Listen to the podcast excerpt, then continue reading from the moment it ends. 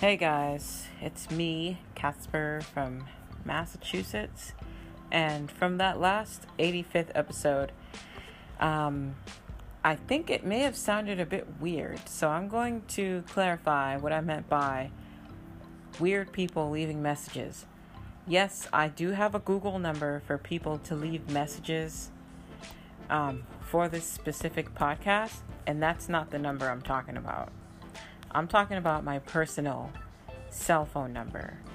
Like, that's the one I keep private and for other professional things. But the Google number is specifically for the podcasters leaving messages, and the um, Outlook email is for people to send stories in for podcasts if they're interested, or they could send in messages directly through the Anchor app, which is not available to people listening through Apple iTunes, Google Podcasts, and Spotify, and all of those other podcasting platforms. So, yeah, I'm not saying it's the Google one, it's the personal number. Um, I absolutely would not put that on here at all because no, it's too much weirdness going on. So I leave the Google one. And to be quite honest, I don't really check that that number, so I would highly advise you guys to send me an email to the other Outlook instead of the Google number. I really would prefer the um, email, but if you insist, you could send it to the message, and hopefully I'll find it. I'm just being honest. I'm not gonna make it seem like I check everything every single day. I'm just telling the truth. Uh, so now, now that you know the absolute honest, bare guts truth of how certain things happen, um, maybe you will just send me an email to casu305 at outlook.com.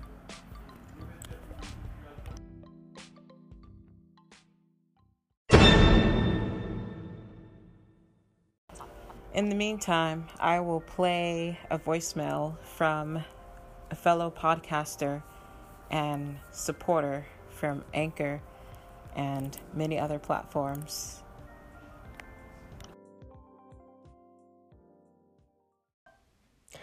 Hey, thank you so much for your message. I love your podcast. Um, I definitely favorite your podcast.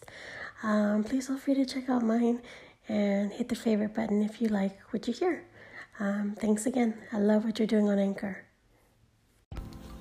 So, more tomfoolery hits the surface, all about additional discrimination against African American men and women and children, and so much more.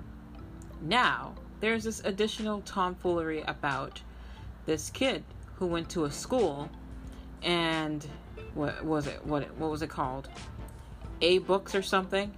A books? I don't know but that school I think is full of crap. Well, I should say it's just full of shit because you cannot tell somebody that their child cannot attend that school because of their hairstyle. The child is wearing dreadlocks. You are promoting self, you're actually teaching this child already to not be okay with him or herself.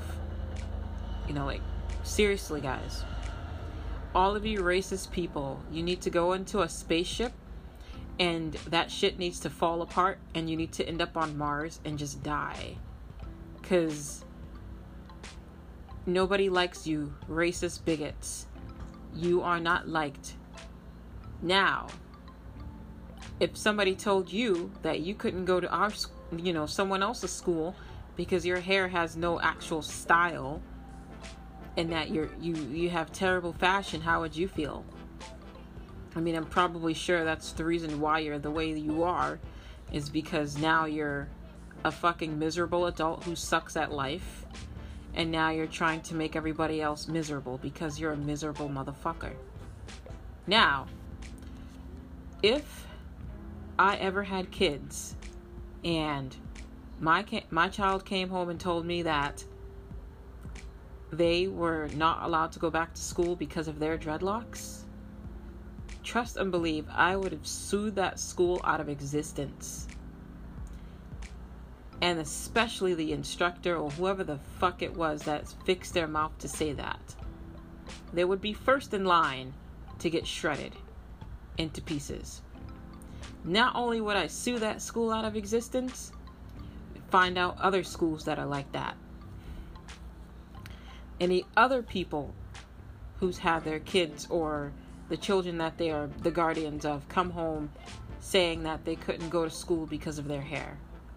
Somewhere in Massachusetts, I believe a year or two years ago, there was a group of girls, African American girls, that went to some prejudice school in Massachusetts that told them that they couldn't have braids. Like, seriously? Are you kidding me right now? What year are we in right now? Check your fucking calendar. We're in 2018. Why the fuck are you coming around with this old dusty, prejudiced, bigoted mindset? Who is telling you to be this way? I'm gonna need for you to just stop listening to these idiots that's telling you this. That it's okay to be an asshole. It's okay to make people want to punch you in your mouth. Because you're a racist prick. Merde.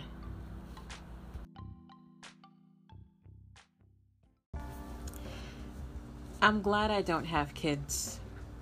I'm not saying it to sound selfish, but I am actually glad that I don't have kids in this time because it is the worst time to be a parent, and not only that, to be the parents of African American, actually, the parents of minority, like minority kids, because of all of the stupidness that people are coming around being they're just being really dumb right now. One thing I absolutely despise is stupid people. Stupid people. I cannot stand at all. Like, how did you survive being this dumb? How did you survive being this fucking ridiculous? Seriously. If anything, oh my goodness.